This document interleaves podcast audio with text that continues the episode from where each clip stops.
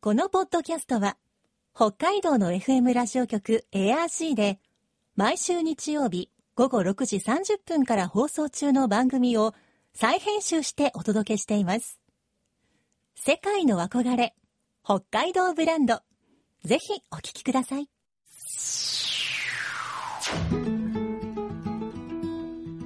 今、世界から注目される北海道。この番組は、北海道が世界に誇る自然、文化、産業などをピックアップ。北海道の持つ魅力や可能性をゲストの方に伺います。お相手は鈴木舞です。今回のテーマは、北海道のウニ。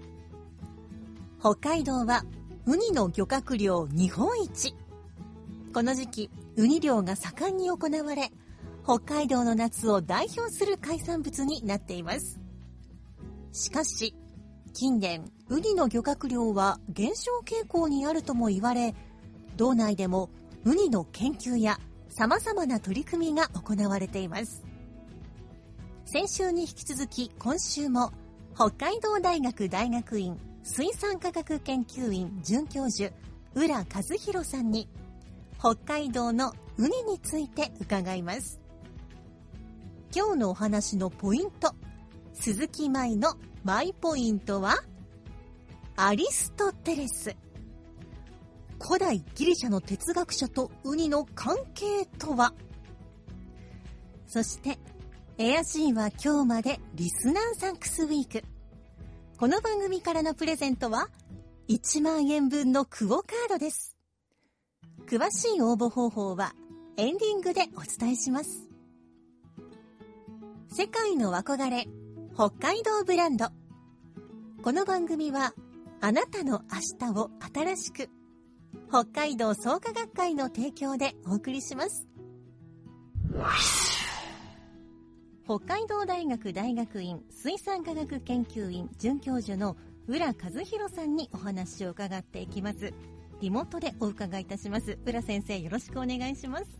よろしくお願いします。まずは、これ、漁期、まあ、取れる時期について伺いたいんですが。はい。えっ、と、春先から8月のお盆ぐらいあたりまでですかね。長い。いところで。はい。はい。あとは、えっ、と、冬に、12月に年末朝鮮に向けて水揚げする地域もありますう。ん。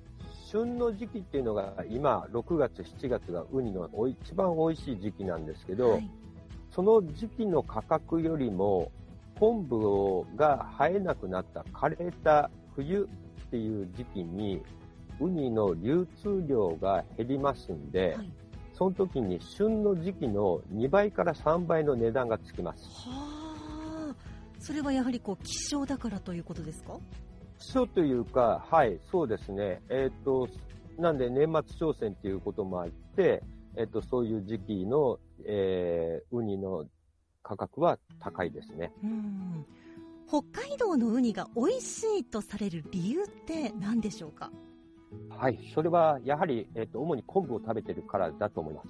はいうんこれは、ということは逆に言うと、他の地域のウニは、まあ別のものを食べているということでしょうか？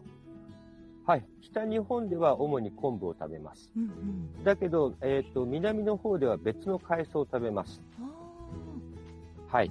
で、えー昆布は、えっ、と、出汁を取るだけあって、えっ、と、旨味ーはい。とかいいっぱいは入ってますんで、なので、えっ、と、北海道のウニは、やはり旨味とか味が濃いですね。うん。やはり、こう、昆布とウニは切っても切れない関係ということなんですね。はい、そう、北海道にとってはそうですね。うん。なるほど。北海道のウニが高級食材とされる理由って何でしょうか？まずは、やはり美味しいっていうことと、あとはウニを加工する際に、えーっと、すごい手間暇がかかるんですね。はい。えーっと、ウニの殻を割って、あとはウニの中にある内臓をすごい魚の内臓と違って薄っぺらいんですね。はい。で、生殖層にま、まとわりついてるんですよ。うんうんそれをピンセットで、一個ずつ一個ずつ取ってやるんですね。へえ。それで皆さんの、えーっと、口に入るような綺麗な生殖層になるんですよ。すごく手間がかかってるんですね。はい。なので、加工場で、それだけ、えーっと、加工場の方々が手間暇をかけてるんですね。なんで、そういう手間がかかるっていうところも、えーっと、やはり、価格的に高くなるっていうところではありますうね。んそれは知りませんでした。では、北海道のウニは海外に輸出はされているんでしょうか？はい。北海道のウニも最近で、最近っていうか、えーっと、海外には、えー輸出されてます。うん。これはどういった国に輸出されているんですか？はい。主に東南アジアに輸出されてます。うんまあ、あとは中国も含まれます。はい。評価、まあ、評判の方はどうでしょうか？あ、北海道のウニはもう、かなり評価高いですね。うんその輸出する場合はウニはこう加工したりして、まあ、あるいは冷凍したりして輸出してるんですか？冷凍は最近行われてるかもしれないですけど、主にはオリウニですね。オリウニあの、殻から出してということでしょうか、はい。じゃあその出した状態でまさにこうあの北海道で皆さんがきれいに殻から出した状態のものを輸出していると。はい。うん。それはまあそのまま生のまま皆さん召し上がっているんでしょうか？海外ではまあ最近は、えっ、と、和食ブームっていうのもあって、寿司っていうぶ、ああの日本の食文化っていうのもかなり浸透してますんで、はい。まあ、あと寿司で食べてみたりうん。っていうことはありますね。うん。じゃあ割とこう日本と同じような食べられ方をしてるんでしょうかね。だと思います。うん。実際私が海外に行って、あの、ウニを食べたことがないんで、どういうふうに食べてるかわかりませんけど、はい、いろんな、あのー輸出の仕方もありますし、えっ、と、食べ方あるんじゃないですかね。うん。ウニが住んでいる場所ですがどのような環境のところに主に住んでいるんでしょうか？主にはですね、やはり海藻があり、かつ岩がある場所に、えっ、と、岩礁帯に住んでいますね。うん。岩礁帯に住んでいる、まあ、じゃあそこに、まあ、落ち着けて生活してるということですか？あ、そうですね。えっ、と、自身が隠れる場所っていうことも兼ねて、えっ、と、主に岩場だったり、えーそういうところに隠れて住んでますね。はい隠れるというお話がありましたが海の中でこうウニにとって天敵といったそういう存在はいるんですか？あ、います。えっ、と、やはりタコとか、そういったものは、えっ、と、天敵ですね。人でもそうですね。人でもですか？小さい時の中二とかは特に、えっ、と、人手とかタコとかにやられます。なるほど、はいやウニってこうトゲで体を守っていそうだからちょっとこう海の中でも強いのかなとか一瞬思ったんですけれど子供の頃を狙われるはい、主に子供の頃狙われますうね。んではその子供の頃のお話も伺いたいんですが、まあ、ウニはどのように成長して大きくなっていくんでしょうか？えっ、と、まあ、餌を食べて、主に冬にからの成長を、えっ、と、ちょっとずつちょっとずつ大きくしていきますね。う。ん。冬の間に大きくなる、はい。大体何年ぐらい生きるものなんですか？あ、ウニによって違いますけど、えっ、と、北紫ウニで10年ぐらいが寿命かなっていうふうには言われてますね。うんそれぐらいこう途中で取られなかったり別の動物に食べられなかったりしたらそのぐらい生きるということでしょうか、はい。うんウニってあのトゲトゲの丸っこい体でどのような手段で海の中で移動してるんでしょうか？はい。主に、えっ、と、口の周りはいに、えっ、とですね、えっ、と、短いトゲがありまして、はいその短いトゲを一生懸命こう動かして、主にそれで動きますね。早い時にはそういう動きをします。あとは観測と呼ばれる、えーっっ、と、管を出して、それで捕まったりして移動しますうね。ん口というお話もありましたが、はい。ウニの口、私、水族館のフェイスブックで見たことがあるんですけど、これもなかなか特徴的というか、はい。5本歯があるんですよね。あ、よくご存知で、その通りです。はい。えーっと、実は、ウニの殻っていうのは五角形をしていまして、はい。ウニの体は五角形えで、ええー歯も五角形です。はい。なんかこう、なんて言うんでしょうか、ウニの、まあ、中心というのかなこう、まあ、写真では中心にあったんですけれど、トゲトゲのこう黒っぽい体の中に、ちょうど真ん中あたりに5本、お星様みたいな形の、なんだか不思議なビジュアルだなと思って見てたんですが、はい、そうですね。アリストテレスのランタンと呼ばれる、えー口ですね。素敵な名前がついていらっしゃる。はい。あの歯はかなりこう、鋭そうに見えましたが、実際どうなんでしょうか？はい。かなり鋭くて、えーっと、昆布とか海藻を主に食べますけど、はいすごい硬いものでも、えーっと、タイヤとかでもかじることができます。タイヤですか？はい。へえ。あ、じゃあ、あの、食べようと思ったら結構硬い、まあ、ものも食べられるということなんでしょうか？はい。はい。硬いものもガジガジ噛みついてます。へえ。いや、ちょっとこの、ウニの歯については気になる方はね、ぜひあの、画像で検索してほしいのですが、はい。磯焼けについて伺いたいのですが、はい。あの、ズバリ磯焼けとは何でしょうか？はい。えー、ウニが主食とする海藻とかが、えー、衰退した、えー、地域を、海域をい磯焼けと言いますうね。ん海藻が、こう、消失した状態ですあ。焼け野原のようになってしまった。はい、そういうことです。うんなぜこういった現象が起きるんでしょうか？あ、理由は様々ありますけど、一番大きな理由としては、やはり海藻を食べる、えっ、と、ウニの食圧というのが大きいというふうに言われてます。はあ、それはこうウニがたくさん増えてしまって、はいまあ海藻をたくさん食べてしまったということですか、はいそういうことですね。海藻が生えている量とウニがいる量のバランスが崩れたらそうなりますね。うんこれは頻繁に起きることなんでしょうか？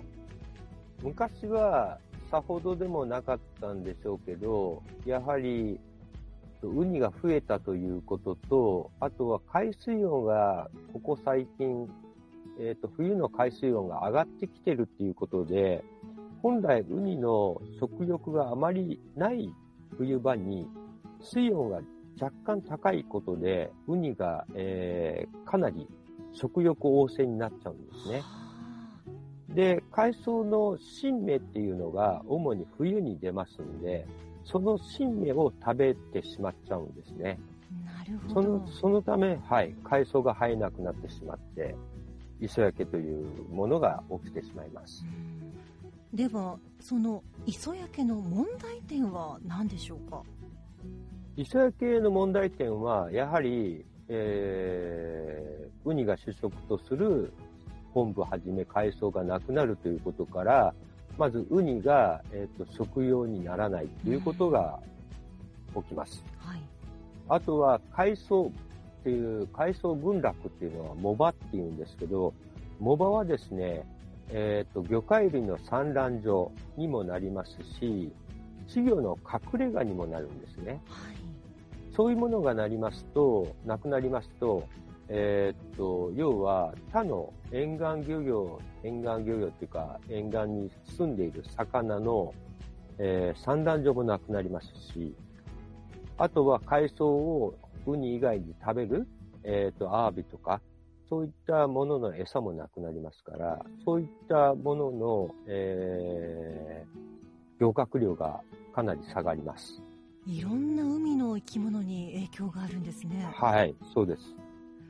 では磯焼けの解決策ってあるんでしょうか？磯焼けの解決策は、まずやはり食害になっているウニを駆除することが、えーっと、最も効果的というふうに言われています。実際に、えっ、と、ウニを長年かけて駆除することで海藻群落が生えるっていうことは、えっ、と、北海道だけではなくて各地で報告されていますんで、やはりそのウニの食圧っていうのが一番大きな理由というふうにも言われてますんで、ウニを適正な密度で管理してやることが一番重要な磯焼け対策になりますね。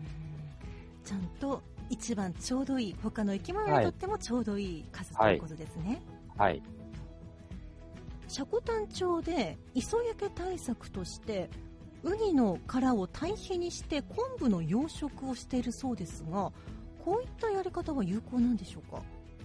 はい、まさに私自身も、えっ、と、積丹町と連携してやってますけど、はいえっ、と、積丹町のこれまで3年間、えっ、と、行ってきた報告書を読む限り、そういったことが、えっ、と、有効だっていうことが実証試験で言われて、証明されてます。うんまさに先生が研究されて、まあ、携わってらっしゃることの一つなんですねはい。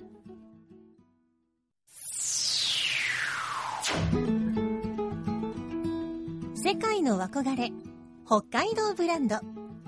今回のゲストは北海道大学大学院水産科学研究院准教授浦和弘さんでした。今日のマイポイントはアリストテレスでした。ウニの歯口の部分の別名はアリストテレスのランタン。古代ギリシャの哲学者アリストテレスが著書の中でウニの歯はランタンに形が似ていると書いたことが由来だそうです。普段美味しくいただいているウニの生態について詳しく教えてもらいましたが知らないことがいっぱいで驚きでした。さてエアシーは今日までリスナーサンクスウィーク。この番組では抽選でお一人に1万円分のクオカードをプレゼントします。応募に必要なキーワードは今日のマイポイントアリストテレスです。合わせて番組の感想やあなたの思う北海道ブランドなどメッセージもお待ちしています。詳しくはこの番組のホームページを確認してください。北海道ブランド。そこには世界を目指す人たちの知恵と情熱があります。来週もそんな北海道ブランドに元気をもらいましょう。ご案内は鈴木舞でした。世界の憧れ北海道ブランド。この番組はあなたの明日を新しく北海道創価学会の提供でお送りしました。